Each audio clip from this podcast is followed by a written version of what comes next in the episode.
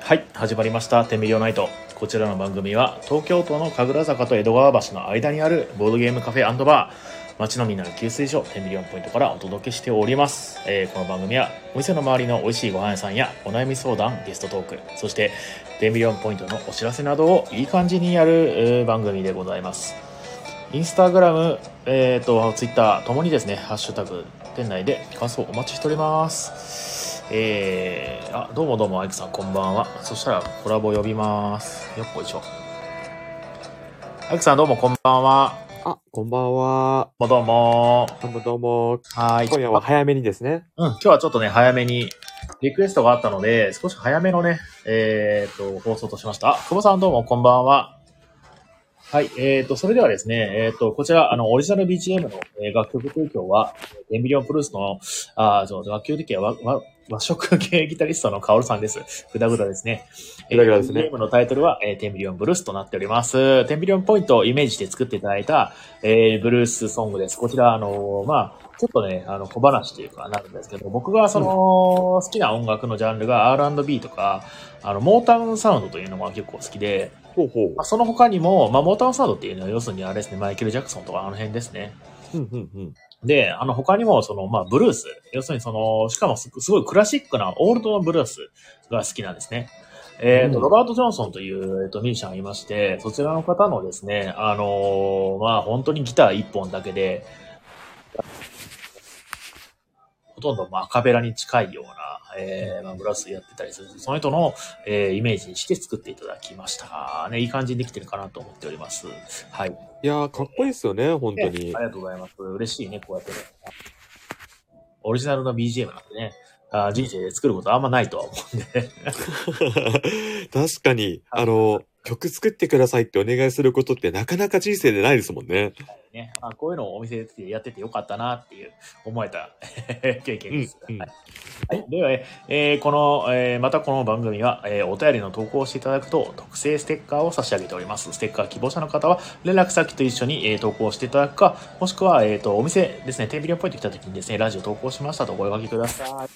はい、えー、それではメインパーソナリティは私、オーナー兼店長の、えー、比嘉でございます。そして、えー、じゃあ、アイクさん、自己紹介お願いします。はーい。はい。はじめましての方もこんにちは。えっ、ー、と、髪を切りました、10時のアイクです。おー、髪切ったんですね。いやー、だからね、うんうんうんあの、早く比嘉さんに会ってお披露目したいなと思ってますか らね。あ、髪切ったみたいなね、ちょっとタモさん的なね。はいはい。もうネタバレしてますけどね。あー、まあ。え、どの、結構アイクさんって髪長かったじゃないですか。うんうん。もう要するにあの、鎖骨のちょっと下ぐらいまで行ってましたよね、普通にね。肩甲骨届くぐらいありましたよね、髪の毛。あ、割そとん。ななかったっけそこまあでも、うんそこから一回切ってはいたんですけど、はいはいはいはい。一回切って、今回は、パーマを。パーマですかはい。えー、ちょっと見てみたいわね。ゆるふわっとね、えー、いいじゃないですか。しちゃいましたね。うんあと、後ろ結構長かったんですけど、うんうん。てか伸ばしてたりしたんですけど、もうバッサリいきましたね、後ろ。あ、そうなんだ。あの、もう、久しぶりにバリカンを使ってもらいました。ああ、はいはいかはい。刈り上げというか。うん刈り上げね、ちょっと流行ってますもんね、今ね。ねえ、いやトランプさん、あ、沼、沼さんだ。こんばんは。いい、やいやいやいや、今日ね、人多いですね。嬉しいな。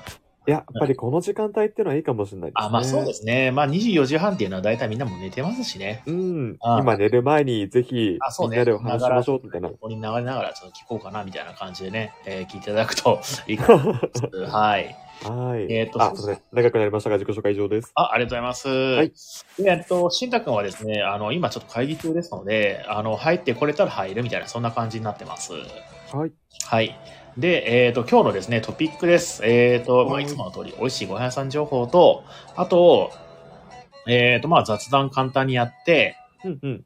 で、お店の、まあ、えーお知らせをやったら、もう今日はおしまいかな。クイズでもやろうかな、適当にまた。あ、いいですね。あのーしんえー箱の裏読んで何の箱の裏でしょう何のボードゲームでしょうクイズ。ね。 あ、もう大人気コーナーですもんね、あれね。そうね。まあ、ボードゲームカフェのね、ラジオだから、やっぱりね、人気ありますよね。でもみんな好きですよね。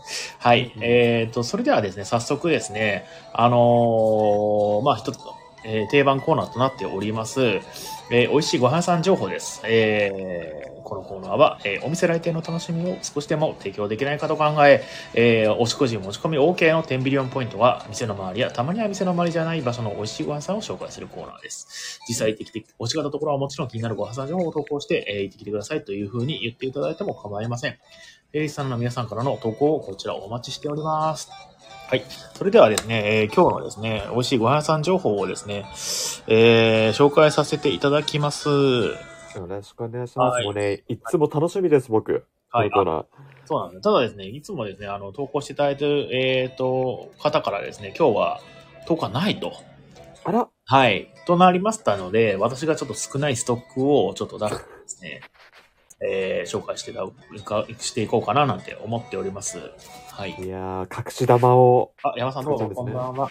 隠し 玉。は本当少ないんですよね。あんまり僕ね、あの、ご飯食べに行くことが、まあそこまで最近なくてですね、い。うん、うん。大体もうそう家で済ましちゃったりとかすることが多いので、はい。そうですね。そしたら、なんだっけなもう、よ、なんだっけなあの、中華屋さんも紹介したし、そうだな。まあ、その前に、あれですね。あの、グリーンルームさんの、まあ、あの、いつもの、えー商品、商品というか、まあ、ラインナップ紹介させていただきますね。はい。えー今日から、今日ですね、紹介させていただきますのは、えーと、これにしよっかな。ホットビスケットですね。こちら。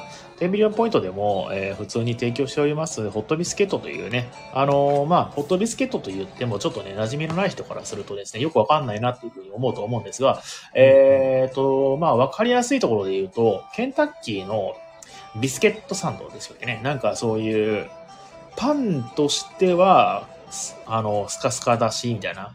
うん、うんうん。あーデニッシュ。まあ、なんでかなクロワッサンの形違いみたいな、そんな雰囲気のある。うんまあ、その、、小麦粉を焼いたような、えーお菓子でございます。はい。でこちらも、えっ、と、10ミリオンポイントでも提供しておりまして、えーこちらの紹介をさせていただきます。はい。お願いしまえーはす。い、ありがとうございます。えー国産小麦、えーグラスフェッドバター、えー平飼い卵、ね、えーなど、リッチな生地を、パイのように、えー幾重にも折りたたんで焼くため、しっかりと膨らんでサクサクの歯ごたえ、ヒートインではホイップクリームとメロン、メープルシロップを添えてお出しします、とのことです。こちらのね、ホットビスケットですね。ちょっと小腹が空いた時とかにね、サクッと食べれるような量でですね。えっ、と、まあ、とはいえ結構ボリュームは、なんか、その、その日の加減にもよるんですけども、うん、うん。ビスケットの膨らみが、具合がね、やっぱ違って、ほうまあ、量とはしては同じなんだけども、見た目すごいボリューミーみたいなうん、うん。こともあったりとか、まあ、とは、えっ、と、そう、と思えば、まあ、その、いつも通りの大きさだなっていう、まあ結構そのね、安定しないなんていうかね、気候と、気候とか湿度とかによって、うんうんその膨らみ方がちょっとね、変わってくるうんですよね。で、うん。えーこちらもですね、あの、実はその食べると意外と美味しいなっていう、まあ、リピーターも結構多かったりする、えー商品ですので、もしよかったらですね、まだ皆さん頼まれてなかった場合ですね、一回試してみるのいかがでしょうか。価格もね、350円とすごくね、あのー挑戦しやすい価格になっておりまして、こちら、あのーソフトドリンクとのセットで頼んでいただくと、えーなんと50円引きするというね、めちゃくちゃ破格のね、えースイーツとなっております。以上でございます。いいですね。毎回食べるときに、お、今日はちょっといい感じに膨らんでるなとか楽しめるのがいいですねあ。そうですね。 日によってね。いやー、これはもう何回も食べないといけないやつですね、つまり は。ありがとうございます。 は300円かいいですね。いいや、。素敵な紹介ありがとうございます。はい、ありがとうございます。まあ、えっ、とですね、美味しいご飯情報は今日はこの辺にしておきましょう。はいお。サクッと。サクッとですね。えっ、と、そしたらですね、あの、まあ、一応お店のお話をした上で、まあ、最近どうですかというね、えー感じのお話をして、はい。で、まあ、じ余った時間でちょっとクイズやって、みたいな感じにしましょうかね。いやー、素敵なラジオですね。あ、ありがとうございます。 いやなんかないない大丈夫 では毎、回楽しいです。はい。はい。えー、とですね、えーイベントの情報です。えー毎週やってます、えー誰でも会ですね。えー今月は、あの、プレイ時間のテーマにしてます。えーほう最初は120分以上のゲーム、うで、ん次はえー60から90ゲーム、うん次は30分ぐらいのゲームみたいな感じで、えー何分以上、まあ、要するにあのボードゲームの箱の横のところにですね、あのワンプレイ何何分とかって書いてあったりするんですけども、はいはい。でそれで、あのちょっとジャンル分けをして、その、えー遊ぼうと。で、えー直近の、えー誰でも会は120分超えのゲームですね。こちらもう120分超えのゲームって言ったらね、やっぱ OD とかね、やっぱりやるしかないよ ね。いやそそうですよね。確かに。入あれも箱に120分超えって書いてあるんでしたっけってあったような気がするわね。いやー、あの、なかなか120って書くゲームは、うん、ね、あでも。多くはないですすよね。人数かける30とかかな。あー、なるほど、なるあほーど。そういう表現か。はいはいはいはい。まあそうすると4人でやると120分になりますので、まあ4人来ていただくと嬉しいかなっていう。で、まあ僕はやりたい重ゲーは、えっ、と、エクリプスです。エはクいリ。プス、どんなやつですかは SF がテーマのゲームで、はい。なんかあの、ある惑星の勢力の代表となってですね、他の惑星を侵略していって、えーまあ陣地を増やしていくぞっていうゲームなんですけど、ほうほうほう。えーなんだろうな、えーっとね、自分とこの惑星の技術を開発したりとかして、うんうん、で、あのーまあ、宇宙船でね、あの他の宙域に行ったりするんですけども、はい。えーそういうとこの宇宙船の改造を、その要するに、えーっと、発掘、じゃ発見じゃなくてなんだっけな、発達させた技術とかで強化させていって、で、まあ、隣の惑星に行ったらですね、あの、敵がいたので、そいつと戦闘しますよみたいな感じで、やることは何なんだろうなアクション選択と、うんえー、拡大再生産にはならないのかなあれは。まあでも、あの、その船を、うん、そのロケットを拡張というか強くしていくみたいな感じのあイメージそうですかそうですそうです。で,、うわまあ、楽しいやつ。でバトルの時はサイコロをジャラジャラ振りまくってみたいな感じですね。あいいっすね。いやはいー、、ロマンだな。大体まあルール説明含めて4時間ぐらい大体見といた方がいいかなっていう感じのゲーうムんですうね。ん。あ、がっつりなは感い、じですがっね。つりですね。まあ3時間4楽しそう時間、うん、まあそのぐらいかな。うんうんまあ、なんで、あの、120分以上っていうのも、まあ、ルール説明含めて120分でもいいかななんてちょっと思ってます。まあ、来るかどうかわかんないけど。ちなみに誰でも会は、えっ、と、はい今、今回は120分超えのやつで、次は90分とか、ああの、毎そう回です時間がどんどん変わっ てくそるうんでですすか、そうです、そうです。なるほど、なるほど。じゃあ、重たいのやりたいなら今度の誰でも会に行きたいって感じですね。そうでですね。でなるほ、どその次の誰でも会は60から90分。す。うん、うん、うん。で、えっ、と、最後の誰でも会は、えー10分から30分ぐらいのゲームだというふうにしております。すごいはい。であとは誰でも会ですね、あの、カレンダーに発表して、あの、スケジュール出してるんですけど、ちょっとその日のですね、えー変更がございまして、ちょうはいどあさっての8日ですね、になりました。あの、9日だったのが8日になりました。うんうん。で、逆に9日はですね、ちょっと貸し切り入っちゃったので、あら、この日はですね、18時からちょっと一般の方の入場はできないということになっております。もちろん、グリーンルームの方はやってますのでね、11時からね、18時ぐらいまでは全然、あの、カフェ利用であったり、ボードゲームスペースとしても利用できますので、えーもしよかったら、えー、ご来店ください。はい。でですね、次、えー、ラミット会ですね。これは10日ですね、今月の。とにかく、はい、なんか鼻かんでるあ、いや、ちょっとわからないですけど、なんか、今、電波が悪かったですね。あ、本当ですかなんか、うんなんか浜辺にいるみたいな、なんか波の音みたいなの聞こえますね。今日ちょっとなんか、おあんまり電波の調子が良くなくて申し訳そうないなんです。ちょっと早いんです。というのもなんかあの、ほら、あったじゃないですか。うーんと、せんさ2回か3回前ぐらいにね、あの、早めにしていただくというのは嬉しいですっていうふうに、もうゲリラ的に廃止しようかなって。 いいのかどうかわかんないですけどね。こういうのってなんか決まった時間に放送した方がいいというジンクスもあったりして、です。うんとはいえ、え、なんかやっぱり早い時間にやってくれた方が嬉しいというふうなリクエストもございましたので、ちょっと柔軟に対応していこうかなと。で、様子を見てから、あれ全然人が来なくなっちゃったね、なったりとかすると、やっぱり決まった時間に放送っていうふうにトライアンドエラーでね、やっていこうかなと。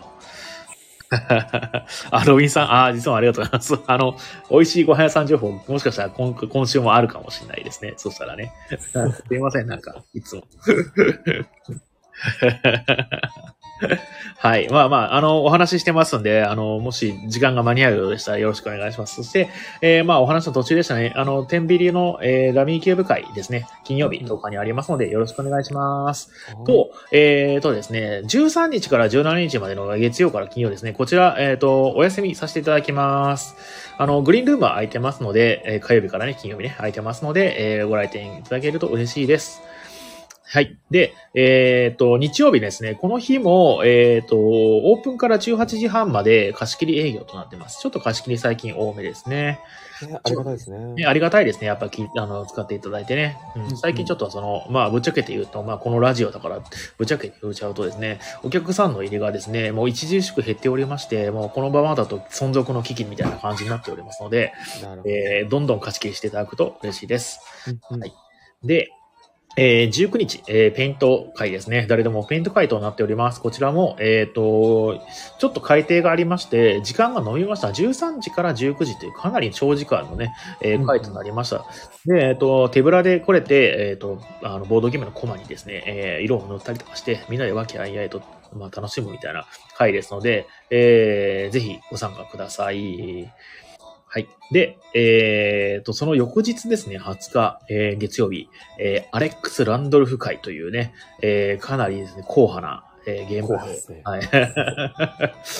えっと、まあ、その渋いですね。要するに、まあ、通好みというんですかね。うんうんあまあ、アレックス・ランドルフ自体はですね、すごくドメジャーで、まあ、みんな定番系のゲーム、あの、ハゲタカの餌食とかガイスターとか作られてる方なんですけども、それオンリー会っていうのは、まあ、名古屋で一回誰かがやってたのを見たぐらいで、あんまりその、見たことはないですね、アレックス・ランドルフ会そうといですうねね。、あのーゲームマーケットでね、前回のね、あの、うんアレックス・ランドルフ100 100生誕100周年の、えーイベントブースでお手伝いさせていただいたときに、あの今、絶版のですね、アレックス・ランドルフのゲームもいくつかですね、あのお譲りいただいたので、それも一緒に遊びたいなぁなんて思ってます。だから多分他のボードゲームカフェにはあまりないような、えーゲームがあるのではないかなと私思っております。うんはい。うんうんいや、むしろ本当に、絶版だとね、なかなか遊ぶ機会ないですもんね。そうですね。なかなか、その、なんですかね、あのーまあ、買うこともできない。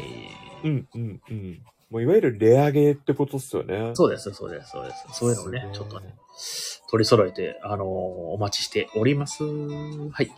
それ月曜日ね、20日の月曜日。えー、まあ、詳細はね、全部ホームページに書いてますのでね、あの、見ていただくとして。で、えっ、と、23日ね、その週の木曜日ですね、それは、えっ、と、今度は、えー落語会ですね。誰でも落語というですね、あのー立川志らくさんという有名なね、あの、落語の方がいらっしゃって、そのお弟子さんの、えー、シラモンさんという方が、えーしあの、メインで、えー落語をやるという回ですね。こちら、あの、お昼の部、夜の部と2部構成になってまして、で、えー夜の部は毎回、あの、ゲストを呼んでいただいてるんですけども、えー今回はですね、落語家という、まあ、そこそこ珍しい、えっ、と、落語家さん、ラムネさんというね、えー面白い、いい名前ですね、ラムネっていうね。かわいい名前ですねラ。ムに音って書いてラムネっていうね。もうね、あなんか、あの、最近、ほら、なんだっけな、えっ、と、うるせえやつらもね、リメイク決まってますし、なんかちょっとそういう、いい感じの、あの、名前ですね、それね、なんかね、そうラムちゃん。いう感じが。 そうそうそう。なるほど、なるほど。いねや、ラムネってあの、あの飲み物のラムネを多分イメージされてる感じですよね、きっと。まあ、多分そうですね。な、なんなんでしょうね、ラムネって。まあ、でもいい名前だなってい。や、そうかわいい名前ですよ、本当ねに。なんかすごくバイリンガルで、バイリンガル、トライリンガルかなまあ、なんせすごい多国多国語を喋る。で、その、なんだっけな、ブラジル語とかスペイン語とかで、えー、ジュゲムをね、やったりするのが 得意らしいです。なんジかュゲム、もジュう、ゲム、語語のすり切れてね。うん。できるのかなっていうね。 あれ、日本語でやっても、英語でやっても、全部ジュゲム、ジュゲム、語語のすり切れって言うんじゃないかなってね、ちょっと思うんですけど。今の聞いただけで、はいめっ。ちゃ興味惹かれました。面白そね、ね、それが、えっ、と、22日の木曜日、あ、23日か、23日の木曜日にやっておりますので、えーもしよければご参加ください。はい。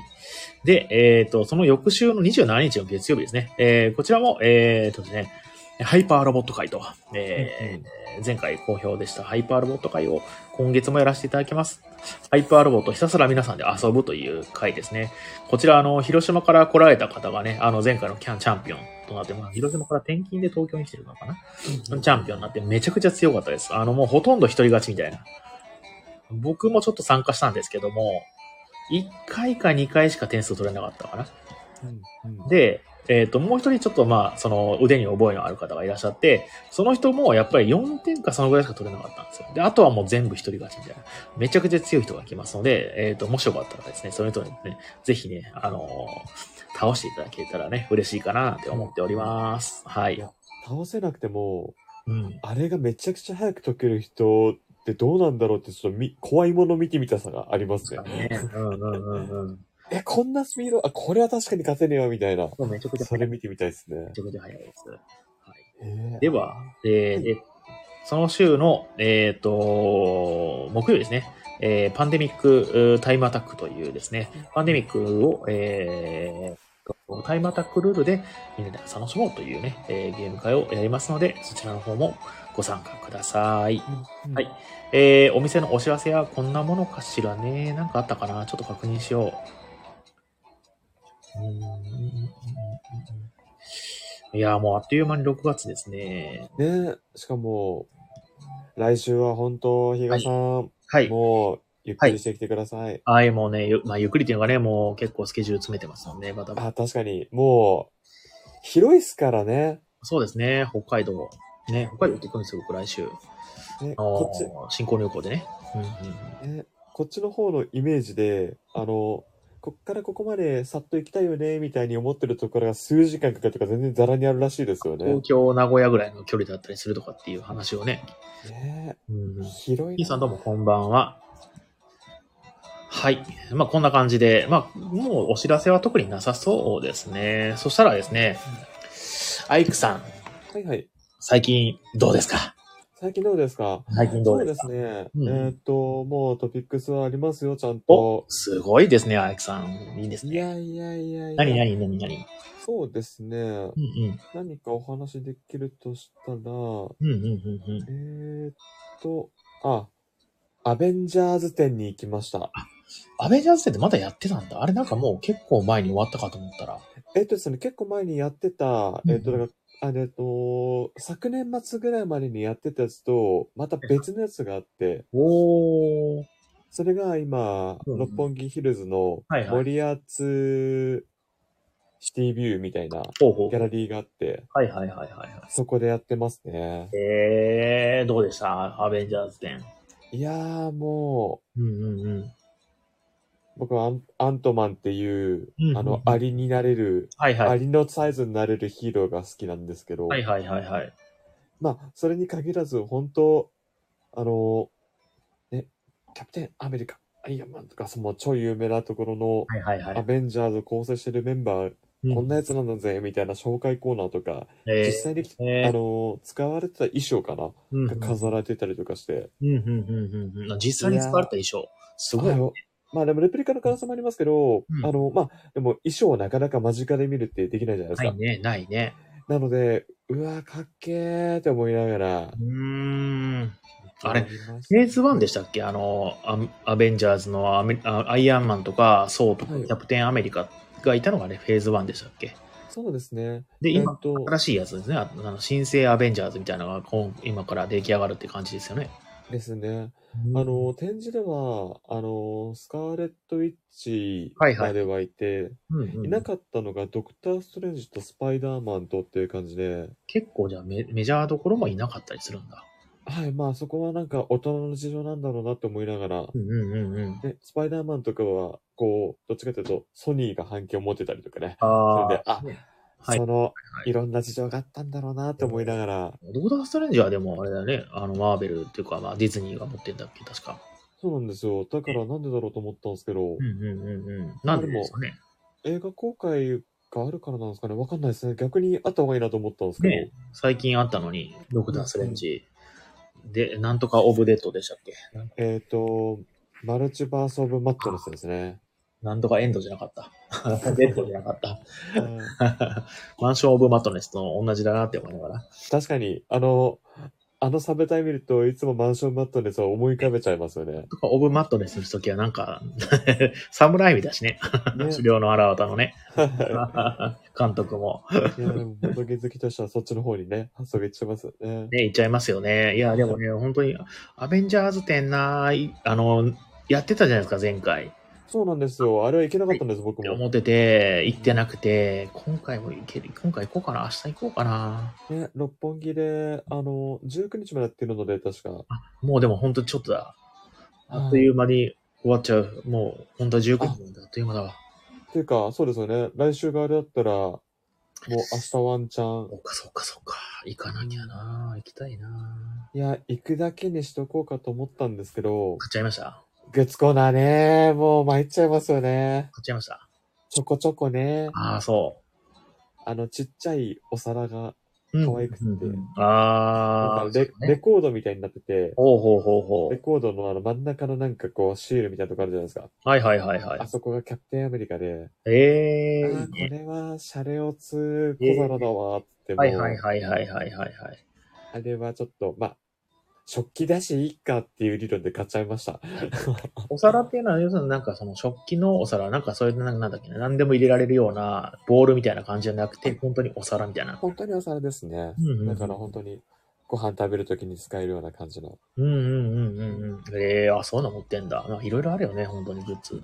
ありますね。まあ、あとは、アベンジャーズステーションっていうタイトルのまあ展示なんですけど、うん。だからその、アベンジャーズステーション限定のアイテムっていうのも結構あったりとか。はいはいはいはいはい。はい。ええあ、いそういいう感じです。えー一体のアベンジャーズといえばさ、アベンジャーズのボードゲーム出るじゃないですか、今度。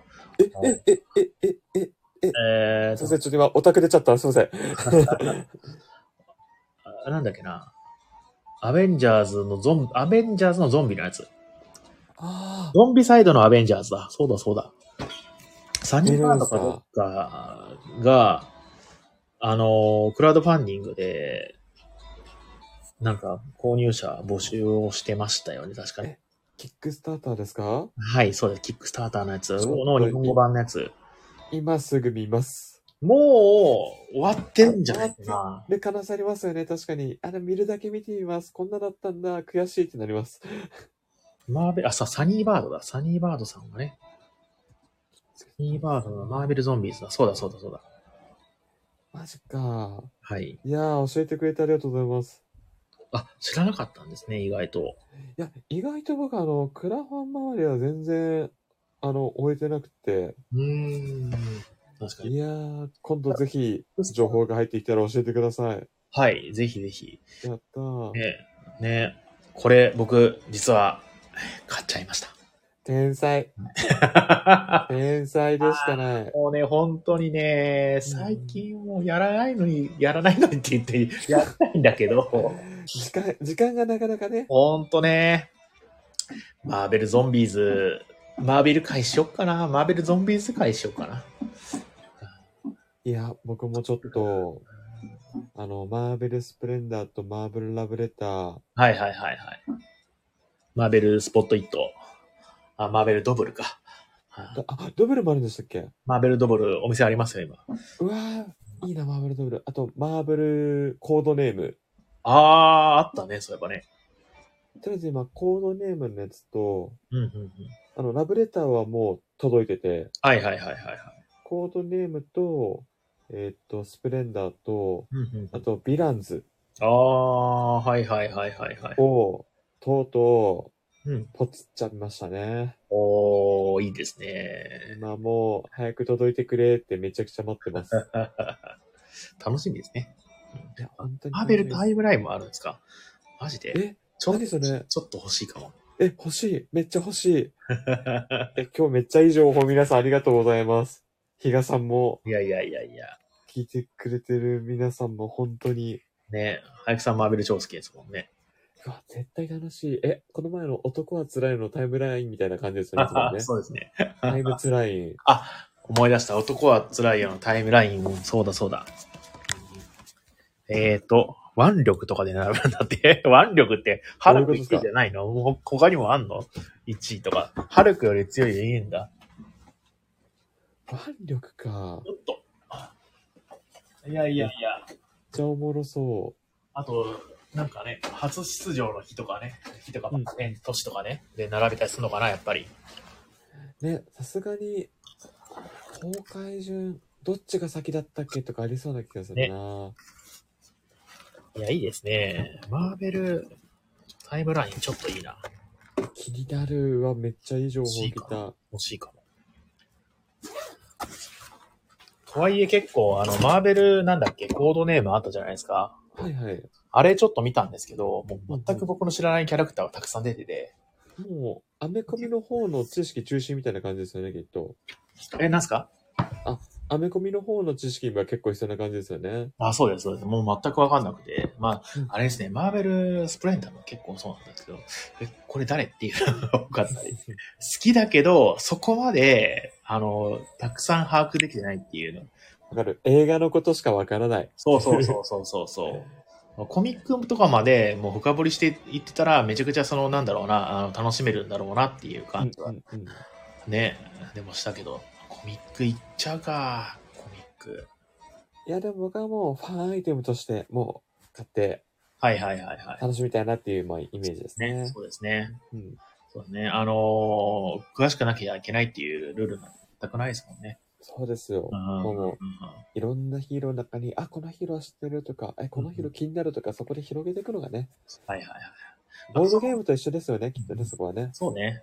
マーベルってすごいその、要するにいろんなグッズとかで展開されてて、ボードゲームにも多いから、まあ僕ら、まあボードゲーマー兼マーベルファンとしてはすごい嬉しいですよね。いや、めちゃくちゃ嬉しいですよ、正直。なんかそういった IP もので、うあん、これちょっとボードゲームにしてほしいみたいなのってあったりしますえっと、まあ、すでにキックスターターでなってるのとかでいくと、カプコンのゲームってめちゃくちゃ海外でキックスターターで、へえ。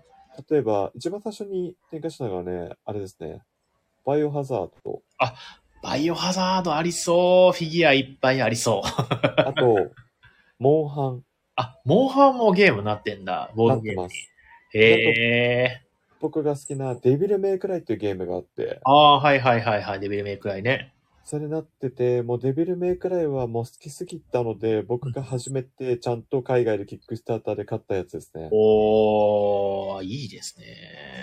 もう、太陽のドミニオンとかあんの すごい。バイオのドミニオンってどういうことですかえー、ちょっとやってみたいかも。でも、多分海外ものなんでしょうね。 え、グリーンハーブとレッドハーブのコンボで、みたいなとこあるのか なあるかもしれないね。えーいウェスカー出して皆さん1枚捨ててくださいとかね。 や、でもカプコンさんほんとカタン出してただけあって、うんうんうボん。ードゲームね、すごいですよね、本当に。でも海外での展開がやっぱりメインですね。まあ、ボードゲームはまだ日本であんまりメジャーじゃないってことなのかな。確かにう。んうんうんうん。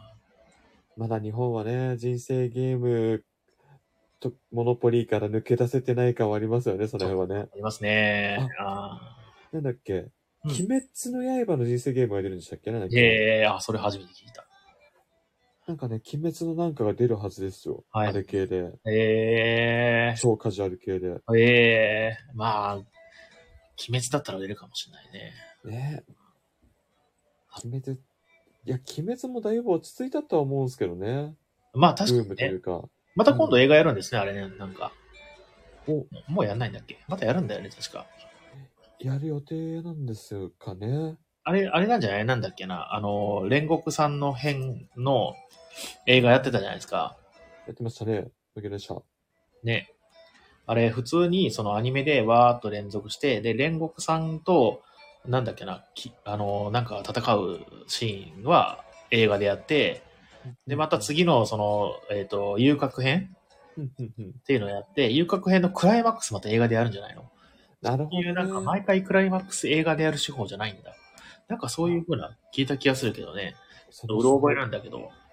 そうですね。僕も鬼滅の刃途中で、あの、見なくなってしまったので。あ、そうなんだ。あ、いや。ロビンさんから、えー新シリーズテレビで、えー、カジ、カジ、刀鍛冶編がアニメ化けって、あ、遊郭編終わったんだね。じゃあ映画にはなんないんだね。あーあ、そうなんだね。まあでもね、すごかったよね。だってコロナ禍でさ、すあの、なんだっけな、その、映画で、うん興行収入が、もう、 300億の男ですよ。そう、でしょ。すごいよね、でもね。いや、すごいですね。うん。 300億の男はそうそう出ないですね。映画したい、映画化したいんじゃないのかな。ねえ、集英社かな、あれ、確か。いや、でも、今、もう次、呪術廻戦が来てて、あ、そうなんだ。で、坂本デイズが来てて、坂本デイズ。はい。であ坂本デイズも今すごい押されてますね。えー、初めて聞きました。坂本デイズ。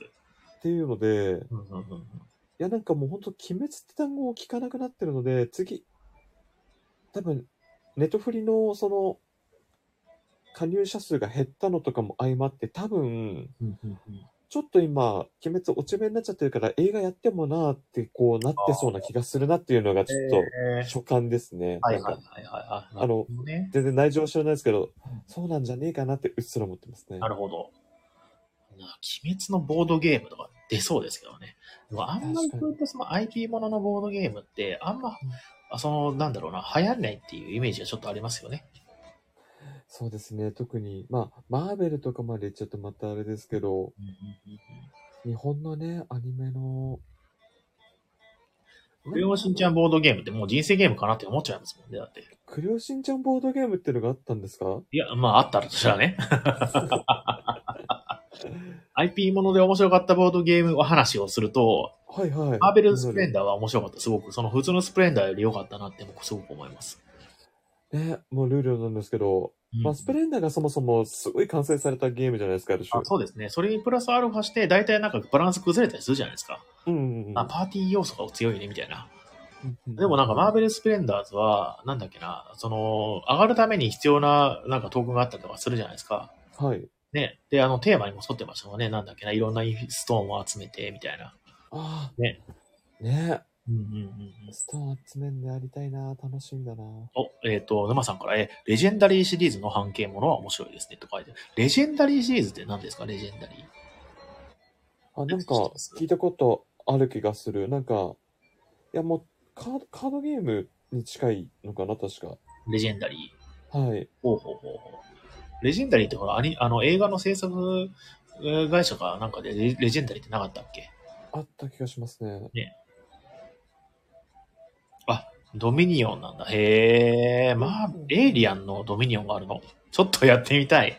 面白そ だからテーマが、うんそのうん映画のものに即う。したドミニオンとかってことですへーかああ、それはいいかもしれないですね。まあ、ね。日本ドミニオオンはまあよくできたシステムですから、ンそれになん、か、まあ、オリジナルの要素を付け加えて、なんかその、要するにその、なんだっけな、作品のストーリーを感じられるようなうん要素をつけて、ドミニオンにすると、それは面白そうですね、確かに。すごい。レジェンダリー、マーベル、デッキビルディングゲームっていうのが、まあメインタイトルなんですけど、いいですね。今、パッと見たら、アントマン拡張とか書いてあって、ヒあーーローごとに拡張が追加されるの面白そうだなっていう。これは、 すごい。や沼、べえ。沼な感じがしますぞ。沼の気がしますぞ、これは。あ、ロビンさんは、えー、駿河屋にセントセイヤボドゲがあったけど、でかすぎて買わなかった。あー、セントセイヤのね、あったね。なんか、僕もなんか見たことありますわ。セントセイヤのボードゲーム。面白いのかな、あれもねシ。ョータイプの、あの大きさですかなんかめちゃくちゃでかいね。なんか、あの、要するに人生ゲームぐらいのでかさなんかねなんかな。いやー、確かにね、IP もののなんか他になんか面白いやつあったかな。あ、でも今、IP ものって広い意味でいくと、あうんの、うんゴジラが気になってますね。まだやってなくてう。ちらね。あれ、金木さんでしたっけあ違うな。川崎工場長さんでしたっけですね。ままあ、アークレットさんが、あの、ボルカルスとか出してたじゃないですか。あ。はいはいはいはいはいはい。怪獣オンジャースプロジェクトっていうやつで、うんうんうんうんそれで今度もう、お大も、本家大元、ゴジラと作れてるっていう、なんか、あすげえなーっていう。はいはいはいはいはいはい。いいよね。その本家と、あ、でも、なんかちょっとその名前借りますっていうんで、グッズ展開することっていうのは結構あったりするじゃないですか。はいはいはであそこは本家と結構がっつりタッグ組んでやってるのかな。い。やったと思います。なんか、うんまあね、そもそもあの、あの、ボルカルスの怪獣オンジャースシリーズが、やっぱりこう、やっぱ日本といえば怪獣だろうっていうので、うんうんうん世界に向けて出していきたいタイトルのシリーズで、おだーからまあ、ゴジラモチーフで、ゴジラも描いてる海田さんって人にあの、イラスト描いてもらったりとかしてたのを、書き下ろしなんだね、あれ、イラストで。すね。おもうオリジナル怪獣作ってってるじゃないですか。すごいすごいすごい。ね。まあ、その、うんそこのつながりかはわかんないですけど、うんうんうんうゴジラ本体とやれるって本当にすごいなって話ですよね。んねまたまあちょっとゲーマー向けゲームっぽさはまだあるかなとは思うので、あ、ゴジラですかまあ、ゴジラとか、まあ、ボルカルスも面面い。白いですけど、やっぱ複雑ではありますからね。えー、なんかあの聞いたところによると、ゴジラは、要するにそのファンの人っていうのは、ボードゲームほとんどいないじゃないですか。うんうんうんうん。なんで、あのーボードゲームあんま知らない人にも楽しめるような、あの、うん難易度にしておきましたみたいな話を、どっかで聞きましたね。誰だっけな、あの、工場長のプロデューサーの安尾さんっていう方いらっしゃって、はい。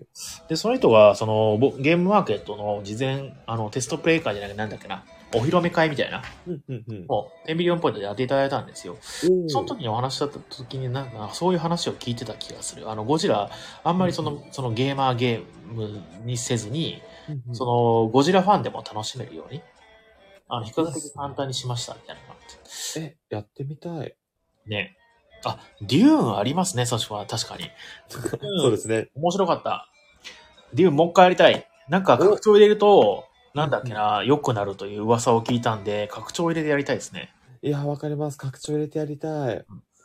あのね、あーカードの処理が増えたりとか、キャラが増えたりするんですよね。なんですかなんですかあのー、多分カードの処理増えたりとか、うんうんうんうん。あと、選べる自分のキャラが多分増えるんですよね。あーあとなんかボードにね、追加ボードをかぶせて、そうだそうだそうだ。なんかね、あの、上の方にあった、あの、緑のところが変わるんですよね。なんかね、確そのか。辺が変わった気がする。あの、僕もね、やったことないからよくわかんないんですけど、あと確かあの、スパイス売ってお金を売るっていうところがあそこあんまり使われないから改善されてるはずです。い確かや、いや、いいですね。いや、拡張といえば、あれなんですね。僕、早くもう、最近ちょっとアルナックをやる機会がすごい多くて、おあれ中課長やりましたやりたいんですよ。早あく。れはめちゃくちゃ神ゲーですよ。ですよね。なんかね、評判いいですよね。アルナックの拡張。あのね、最高に面白かっ早たくで日す。本語版出してほしうんうい。いん。つ出んだろうね、あれ。まあ、出ることは決まってるという噂なんですけども。はいはいはい 噂。多いな。だからね、あの、 うんカードだけ、あの、日本語化してっていう感じで、まあね、そうそう。で、やったんでですきけどるんだけど、まあ、どうせだったら日本語版で揃えたいなってちょっとね、確かにそうですねう。ん、思ってます。思ってます。早くやってほしい。もう、最近もうあるなく、超やりまくってます。あの、いいですね。あの、本当うにん、なんか6種類ぐらいキャラクターがいて、ほうほうほうほう。それぞれこう戦略が違うのがマジめちゃくちゃ面白かったですね。ねカード増えんのあれは。カード、カードえっ増えると、カードももちろんちょっと増えるんですけど、えなんかそれぞれのキャラ専用のカードがあったりしてー、、ほうほうほうほうほうほう。いいですね。僕この前やったの、アイテム買いおばさんだ、爆買いおばさんだったんですけど、キャラがお。ばさん。はい。だから他の人よりうんアイテムを確保しやすいえみたー、いなムーブができたりとか、いいですねあ。の、単純にワーカーが一人多いキャラがいたりとか、ほうほうほうほいやもう本当に、どれやっても面白そうだなって思えたんで、う。うんう早ん。く日本語版出てほしいですね、学長。ね確かに。いやー、うん出てほしい。いやいやいやいや。はい。あ、ではちょっとですね、投稿来てますので、ちょっと読ませていただきます。ああの、こちら、あのーご飯屋さん紹介コーナーの投稿ですね。はい。はいじゃあ早速、これはね、紹介させていただきます。ぜひぜひ。じゃん。はい。えー東京都、チャージマン健太郎、職業、一流浪人生の方からいただきました。えーこんにちは。はじめま、初めてお便りさせていただきます。江戸川橋自動通り商店街の端にある、えーカカフェワンパートをご紹介します。シフォンケーキとバリスタで賞も受賞したご主人が入れるコーヒーが売りのお店。えー開店時間の10時に行ったらすでに行列。わ狙あっ。てた、狙ってたイートインは13時半頃からでないと無理と言われ、泣く泣くテイクアウトに切り替えたほどの人気店です。僕の買ったイデイタリアンプリンは甘さの中に絶妙なお酒の苦味がある大人の味。シフォンケーキは甘さ控えめながら、重厚感と卵の風味をとても感じられる、確実に並ぶ価値のある店だと感じられました。えー次はぜひ、全裸にキュウリ1本の紛争で自分の前に並ぶ子供たちをこわ怖がらせ、カップルたちの耳元でブツブツつぶやく嫌がらせを払ってで、でも先頭に並んでイートインを担いたいと思います。ではさようなら、比嘉さん、良い新婚旅行を。ハバナイストリップ。 ストリップありがとうございます。えーこちら、あの、江戸川橋の駅から、まあ、徒歩10分ぐらいかな。のところにある、えー自動通りの自動、自動通り自体の商店街自体は、あの、徒歩2分ぐらいなんですけど、まあ、自動通り商店街の一番向こう側ですね、えっ、と、えー飯田橋方面の方にある、カフェパート1というね、10ビリオンポイントから歩くと大体そうですね、もう15分ぐらいかな、だと思います。はい。。えーこちら1階の路面店でして、で、あの、看板がね、なんか、オオカミのね、えっ、と、イラストが書いてある、すごく可愛らしい感じのね、こじんまりした、もうみん、なんかすごい、古民家を改造したような感じのね、えー、感あじまして、あ、はいはい。実はこれ、なんでこんなに詳しいかというとですね、僕すごく通勤の途中にあるんですよ。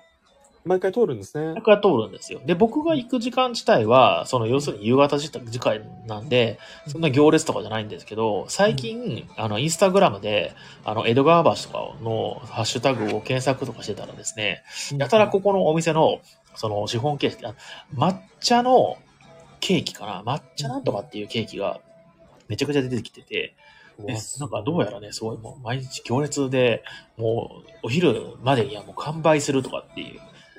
いや、すごいですね。だからもううちもね、プリンやるかみたいな話になってます、今。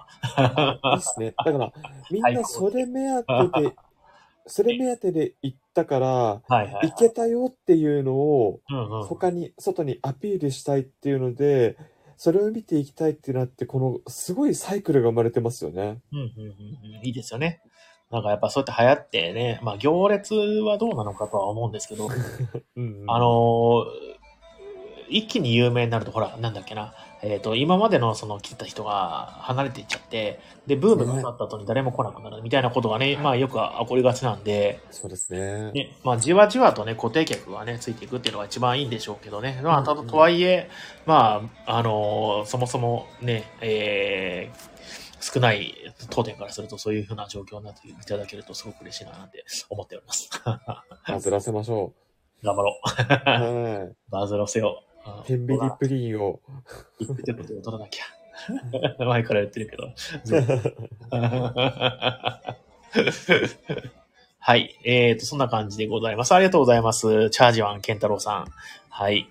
いや、毎回ね、ちゃんのびさんのお友達、面白い文章を書く方が多いですよね。うんうんうんうん。いいよね。本当に。ロビンさんのね、お友達なのかな。ロビンさん本人なのかもしれないですけど。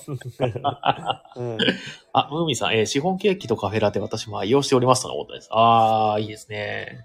いや、もう確かにね、あそこ、なんか、僕もね、ちょっとまだ食べたことはないんですけど、うんうんなんか、すごく人気があるというふうに聞いてから、すごく気になってるんですよね。で、今度ちょっとね、あの、行ってみたいと思います。ね別ちにょっと、あ、近いんですかいや、すごい近いです。あの、ずっと途中なので、もう本当に、徒歩本当に数分です。じゃあ、いつもよりちょっとだけ、もう30分も早く出ればすって言って、みたいな感じでいけそうな感じそでうすそう。そねうそうそう。で、ちょっといい感じのお茶とシフォンケーキを食べて頑張るみたいな、いいじゃないですか。ね最高ですね。あ、最高っすね、それ。ねいいなぁ近くに人気店があるっていうのはちょっといいですね。あ、それいいっすね、あい確つかに。さんの家の近くになんか人気店とかあったりしますいや、僕の、今、あれ、前は、うんうん。引っ越す前は、あのーキャンティシャンティっていう、なんか、イタリアンほうの、ほうほうほめっちゃ、あのーいい感じの店が近くにあって、う。へえー、何屋さんイタリアンっていうかイタリアンですね、何が有名なんですかドレッシングが有名です。ドレッシングが有名。あ、はい。それちょっといいですね。なんかドレッシングが美味しい。あそうイルキャンティイルキャンティそうです。イルキャンティー。お、ロメさん、うんさすが。さすが、え、麻布十番ですかあ、麻布十番にもありますし、なんか、うん支店はいっぱいあるんですけど、笹塚が多分本店なのかなへえー、はあ、いそうなんだ。あの、たまにランチでね、うんうんう行んっ。たりとか、そう結構もうチェーン展開はしてるんですけど、えー、すごい、池袋にもあります。えー、あー、そうなんだね。全然聞いたことはないやな。んか割と笹塚地元に根ざしてて、もう近辺に3、4店かがってあるぐらいですほう。ね。ほうはい。いや、美味しいです、本当にう。んあの、お値段もお手頃で。えー、イルキャあとンティー。は、ほんのちょっとだけ歩くんですけど、うんうんうんあの、ルッボミエっていう、ルボニエ。あの、ケーキ屋さんがあって、皆さん、ほうほうほそこがすごく、う。えあのたまに食べたくなる美味しさの。ー、ああ、いいですね。それなんかね、あのー誰かに紹介できるような、あの、お店を持ってるのって強いですよね。そうですね。あとまあ、本当に、うちから近いとかってすごく、たまに自分で行こうかなとも行けるし、うちに人が来るときとかも、あ、じゃあお昼はそこで食べるかみたいなのもできたりするし、はいはいすごいいいですよね。ねうんうんうんうんまあ、そういうね、あの、お店のね、紹介とかしていただくのも全然、あの、あの、いいと思います。あの、トゥミリオンポイントの美味しいご飯屋さんコーナーの紹介、結構ね、あの、ロビンさんが縦横無尽にいろんなとこしていただいてるんで、もうね、うん皆さんもね、あの、お店の周りじゃなくても全然大丈夫ですので、あの、投稿していただけるとね、嬉しいです。ね、ここ美味しかったって言ったら、あの、ね、いずれ行くタイミングとかでできるかもしれないですからね。うんうんうん、確かにね。いやいやいや、それではでは、えっ、と、クイズコーナー行きましょう。お、あらま、こんな時間ですね。クイズしましょう。クイズコーナ今ー日は皆さんいろいろコメントをしてくれてすごい助かりますね。ね、本当ですね。やっぱ早い時間だからっていうのもあるのかもしれないですね。うん。うんみんな、みんないろいろ詳しい。ありがたい。では、えー今から読み上げる、えーボードゲームの、えー箱の裏なんですけども、えーこちらは何のボードゲームかを早押しで当てていただくという、えーゲームになってます。はい。挑戦するぞ。それでは、えー問題です。えー地図にも載ってない無人島。だが探検家は、そこにいる、そこに大いなる文明の、えー足跡を見つけた。探検家を率いて島を探索し、失われた、えー遺物を発見し、恐ろしい守護者に立ち向かおう。すべては島の秘密を手に入れるためだ。ほにゃほにゃは、デッキビルドとワーカープレイスメントとリソース管理を組み合わせた、探検と発見に満ちたゲームです。あるな、正解です。素晴らしい。あ目のあ、前にある今、分かってたのに、あるんな、あるんなくって言っちゃって、あー、間違いだってなって。残念ですね。悔しい。はい。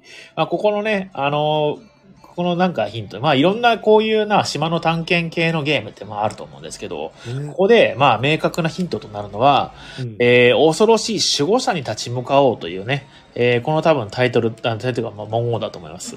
あのー、モンスターのことを守護者って呼ぶのはね、アルナックぐらいしかあんま見たことないんで、まあ、確かにたまにあるもしれないですけどね、僕はあんまり見たことはないですね。はまあでい。も、異物の時点で、あ、アルナックだなってきて、であー、守護者で確定しました、僕は。確かに確かに。うんでも、ね、異物っていうのはね、結構言いがちですね。言いがちですね、わかる確かに。ね、あの、まあ、い英語とかだとね、アーティファクトとかって言われて、僕うもんうんうんそっちの呼び方の方が好きだったりするんですけど、うんうんううん。んあれなんですね、不時着するんですよね。どっかあの、なんかそういう古代文明のある島があるぞっていうんで、航海に出て、不時着して、で、不時着っていうのが漂流か、あのして、で、そこの、その島の、その、海岸のあたりのところから探索を始めて、みたいなことをやるっていうゲームだった気がしますイ。ラストそんな感じの雰囲気はありますね、ねそう言われると。そうね。ういんやー、楽しいんだよな、アルナック。いや、てか、もう、楽しいアルナックって話をしてたから、はいあ、アルナック来るなってうっすら思ってた自分がいました。読んでましたね。 もう一問いきましょう。これちょっと行きましょう難しいかもしれないです。楽あましりみ。メジャーではないですが、えーなかなかいいゲームです。それではいきます。皆さん、お答えください。えー、ほにゃほにゃ、このほにゃほにゃの文になゲームのタイトルがあります。ほにゃほにゃは、プレイヤー間で意思疎通することなく、互いの認識を同調させることを目指す協力ゲームです。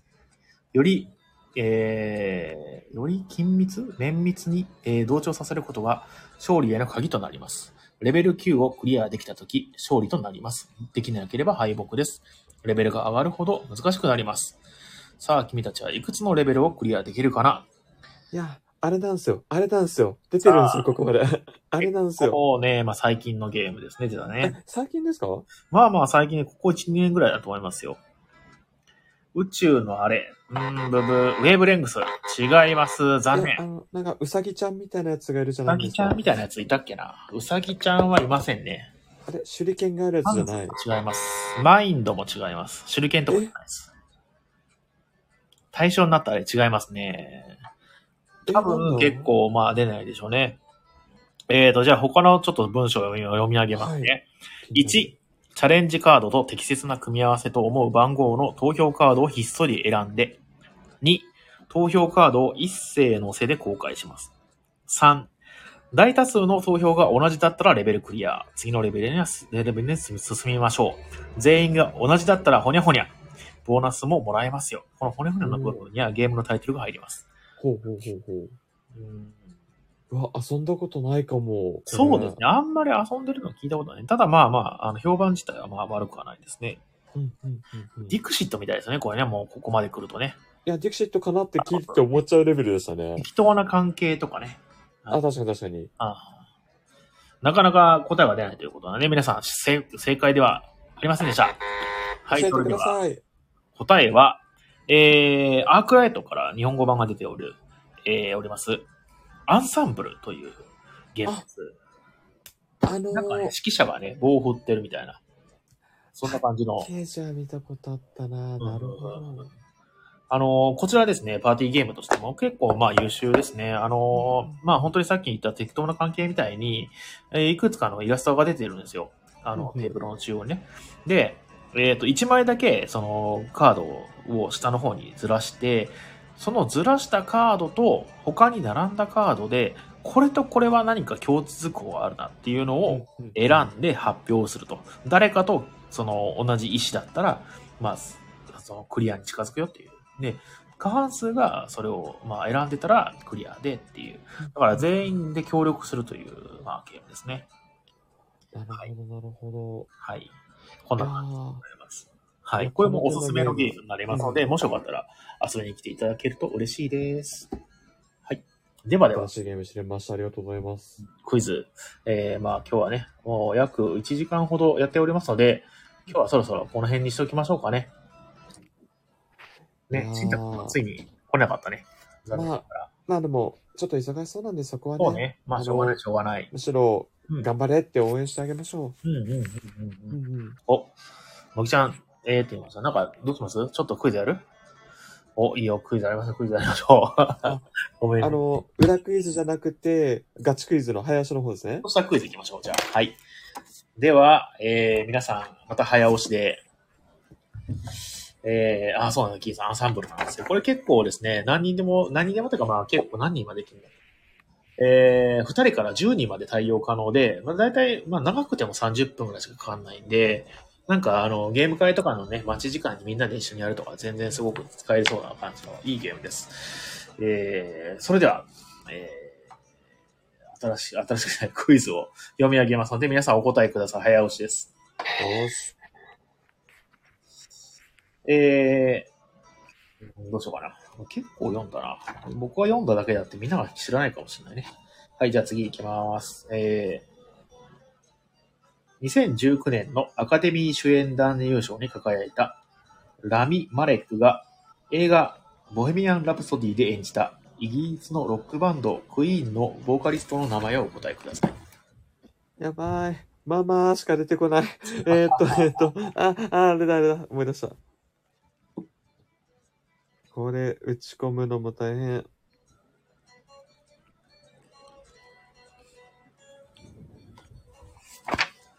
フレディ・あマーキュリあ、ーもうみんなボケないで真面目に書いてるじゃないですか。うわ次の問題です。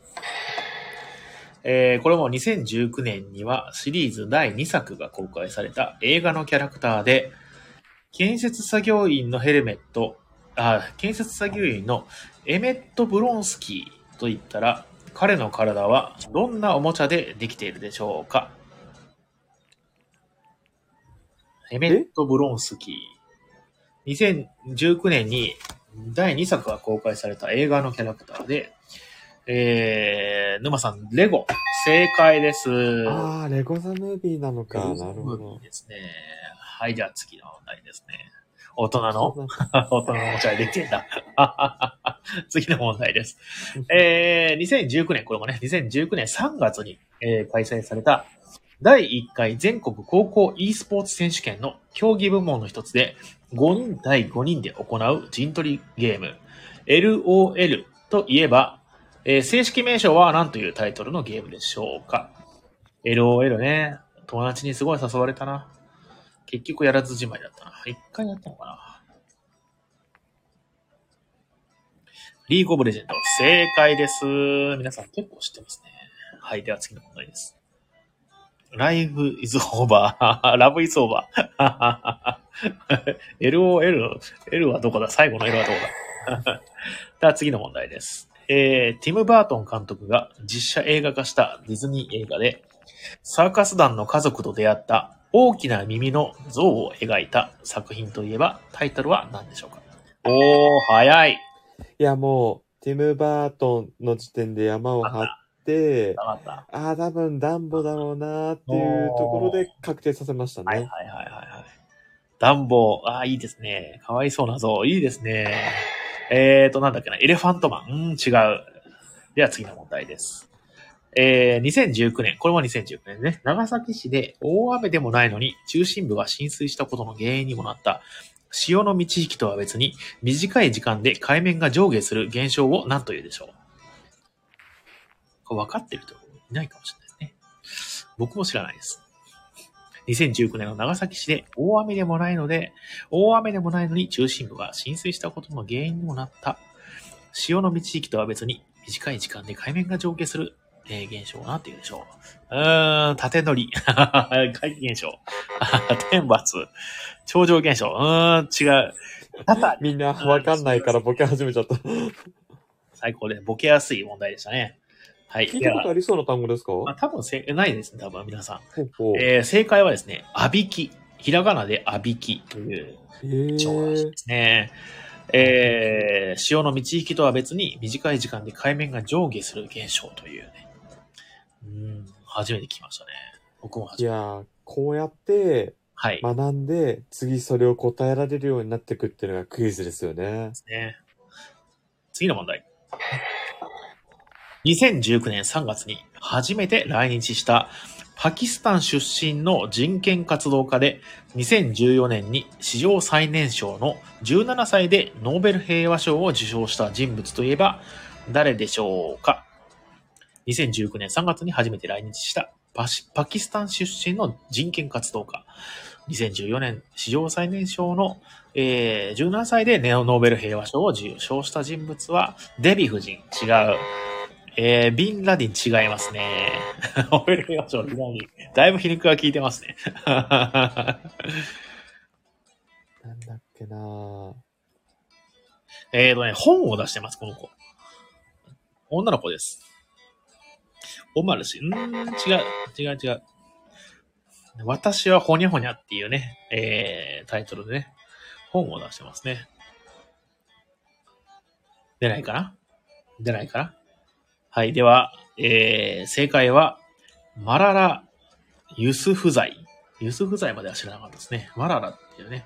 マララか。なんか、ありましたね、そういう、なんだっけな、飛行機乗らないとかっていうんで有名なね、確か。そうだっけな、そうだっけな。では次の問い題や、どんだけ世界情勢に興味がないのかを、こう、今、自分で反省しましたね。いっぱいですよ、みんな。大丈夫です、大丈夫はい。では次の問題です。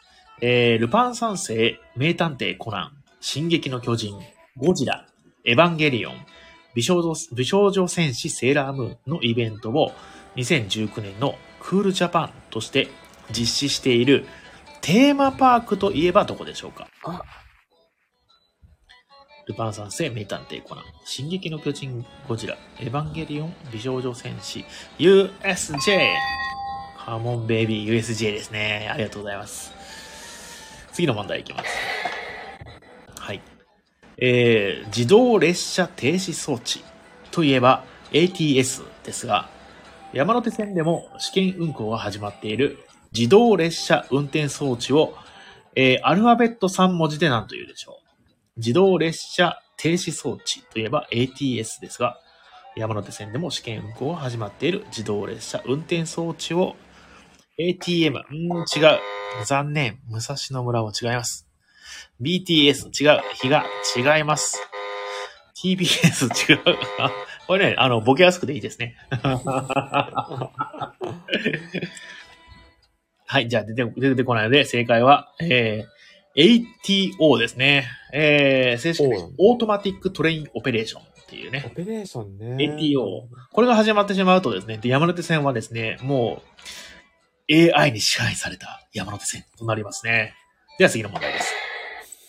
えー、黒田晴彦といえば、日本銀行の総裁ですが、2019年4月にアメリカの財事財務事務官デイビッド・マルパスが就任したのは何銀行の総裁でしょう黒田春彦といえば日本銀行の総裁ですが、2019年4月にアメリカの財務事務官デイビッド・マルパスが就任したのは、何銀行、子供銀行、スイス銀行、違います。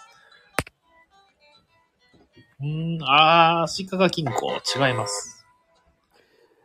なんか、あの、地方銀行ってめっちゃいろいろありま すよね、本当に。地銀違います。地方、地銀じゃないです。もうちょっとね、あの、ワールドワイドな感じ です。え、アメリカっていう地方の銀行ですかねアメリカはたくさん州があってね。 ケンタッキー銀行ね。自分がね、 違あうり。ますね、いっぱいね。えー、正解は、えー、世界銀行でした。えー、世界銀行やだいぶば。規模が広いですね。え、ちょっと世界銀行に口座作ろうかな。ああ、ちょっとかっこいいですね。世界銀行に口座持ってるんだけどって。はい。では次の問題いきます。母さん 銀行。えー、物を持つことからサービスを利用するというニーズの移り変わりにより注目を集めている。定期的に商品が届き続けるなどのような権利や体験を購入するビジネスモデル。えー、サブスクを省略して呼ばれているのは正式名称は何でしょうか皆さんサブスク、外れです。サブスクリプション正解です。サブスクって言いたくなるよね。ね。 あはははは引っ掛けだね。 エコひいき。うん逆にね。サブスクライまあリリプション、リプションの方を読んでいきましょうよ。サブスクリプション。次の問題です。えー2020年、まあこれは22年になりましたっけね、えー東京オリンピック21年か、の、えー競競技を表示する絵文字が発表されましたが、えーこれらのうち、自転車が描かれている競技といえば、5種目の自転車競技と、あと一つは何でしょうかえー定期便、まあ、定期便だね。えー2020年東京オリンピックの競技を、えー表示する絵文字が発表されましたが、トライアスロン、おー、正解です。サラリーマンか。サーカス。 競歩。あ、自転車ねえじゃねえかよ。えー次の問題です。競歩で自転車は反則ですね。スウェーデンの10代あー10代女性が国会前の座り込みを続けたことがきっかけで世界中に広まった若者が週に1回学校を休んで地球温暖化対策を訴える活動を将来のための何曜日というでしょうかこれもうね、えっと、7、7択ですね。何曜日。将来のためのスウェーデンの10代女性が国会前に座り込みを続けたことがきっかけで世界中に広まった。若者が週に1回学校を休んで地球温暖化対策を訴える活動を。いいですね。僕もその頃10代だったらやってたかもしれないね。池谷曜日。うん、違います。13日の金曜日。うん、水曜日。うん、全員違う。うん、給料日。 仏滅。曜日ですらねえぞ。 火曜日違います。あ火曜日は天秤休みですけどね。えーっと、さあなんでよ、月曜日。 まあ、ね、まあ、あの、全部言ってきゃ当たるよね。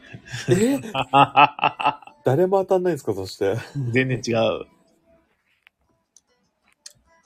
ゴミ出し。うーん、違う。まあ、正解は金曜日です。 金ああ、曜日じゃない。そっちか。はい。では次の問題。はい。えー、3年に一度の参議院議員選挙と4年に一度の統一地方選挙が同じ年に行われ、過去には投票率低迷や政権交代が起こったことから、政界では曰くとされているものを干支の名前を使い、何年選挙というでしょうか。また12択じゃないですか。そうですよ。 な12るほ回どな。12択だ。 12回言ったら、まあか、当たるよね。みんなもう協力プレイですね、これね、完全に。そうそうそうそう。猫年選挙。うーん、違うね。ネズミに邪魔されて入れなかったやつだね。ウルー年選挙。うーん、違う。いや、今いるメンツ、さっき7択外してますからね。それは私、 違います。いいや、ことごとく、逆にこれ当てた方がダメみたいなところあるよね。ま あね、当たっちゃった当ってあたる。ったらダメっていうのでしょうか。 一個一個で言ってください、皆さん。あー役年、違うね。これ、なんていうの野間さん、なんて書いてワニ年 牛、違う。役年、ロビンさんと同じこと言ってるもんじゃん。ワニ、ワニか、ワニじゃないね。ワニ年ってあんのかななんか、中国とかの方がありそうだけど ね。マグロ年。うーん、違うね。惜しいね。惜しい、惜しい 羊、違います。なるべく当たんないように今頑張ってます。アイクさんだけさ、真面目にやってんの。 エビ使い座ってんで。 どうしてもね え。みゾんウ。な、もうダメあだ。ものう、ダメだ。正解。皆さんの世界観の干支が知りたい。イノシ選挙。イノシシあだいまね。すはい。えーではゾウ、えーゾウがいる十二支って何すかインドの方は12社ゾウにいるんだね。ああ、そうなんですね。嘘です。 あ、あ騙された、普通に騙された今。えー、では、次の問題ですね。どうしようかな。真ん中の方でしょうかな。猫じゃねえ。猫じゃねえよ。 はい、次の問題です。明智光光秀の家臣、斎藤道さんの娘、誰幼少期にはお福と呼ばれ、後に大奥で剣戦を振るった徳川家光の乳母の名前をお答えください。誰明智光秀の家臣、斎藤道山の娘、春日の局、さすがロビンさん。え、すごっ。歴史問題強いですね。え、すっごっ。春日駅。うん、近いね、春日駅ね。ちなみに、明智光秀のはい次に行った人の名前なんでしたっけ、えっ、とね、斎藤道山。もうそこから知ら10ない分完封なのよ。僕もわかんないです。斎藤道山ではないんだって。ええー、いー、えー諸説あるとか書いてあるのかな。はい。や、詳しいことがあるって、すごいですね。次の問題です。えー、国際図書評議会、通称 IBB、IB か、IB が創設した児童文学賞にその名を冠せられている親呼び姫、マッチ売りの少女などで知られる童話作家は誰でしょうかアルデバランではないです。ポケつぶし。確かに。はい。いやー、知ってるからな。どうしようかな。なんて答えようかな、逆に。と、あから始まる。アル、アル、アンデルセン正解です。 あロあミー、さん真面目に答えあ、そうた。いうのボケなかった。絶対アンデルセンのとこにルとか入れてそうなんだけど。はい。あ、 全然。ああ、新見南吉、誰なんでしょうね。 知らないですねい。や、あの、日本のね、あの、いい本書く人 ですよ。あアンデルセンだよね。ちゃんとアンデルセンって言ってるよな。アンデルセンだ。はい。なるほどボケてなかったね。じゃあ今日はこの辺にしとこうか。はーい楽しかった。はい。じゃあ、いや、みんな強いですね。はい本当に。これアーカイブで聞いてる人は全然わかんないよね。だってね。 一番あの、なんかコメントで参加するのが楽しい、あの時間ですね、これね。あ、そうか。アーカイブだと文字見れないんでしょ今日のアーカイブは文字見れないんですよ。こう文字も見れたのね。あの、YouTube のなんかライブ配信みたいにね。ね。はいニコニコ動画とか、ああいう感じで見れたのに。うんうん、ではでは、えー、そろそろですね、締めたいと思います。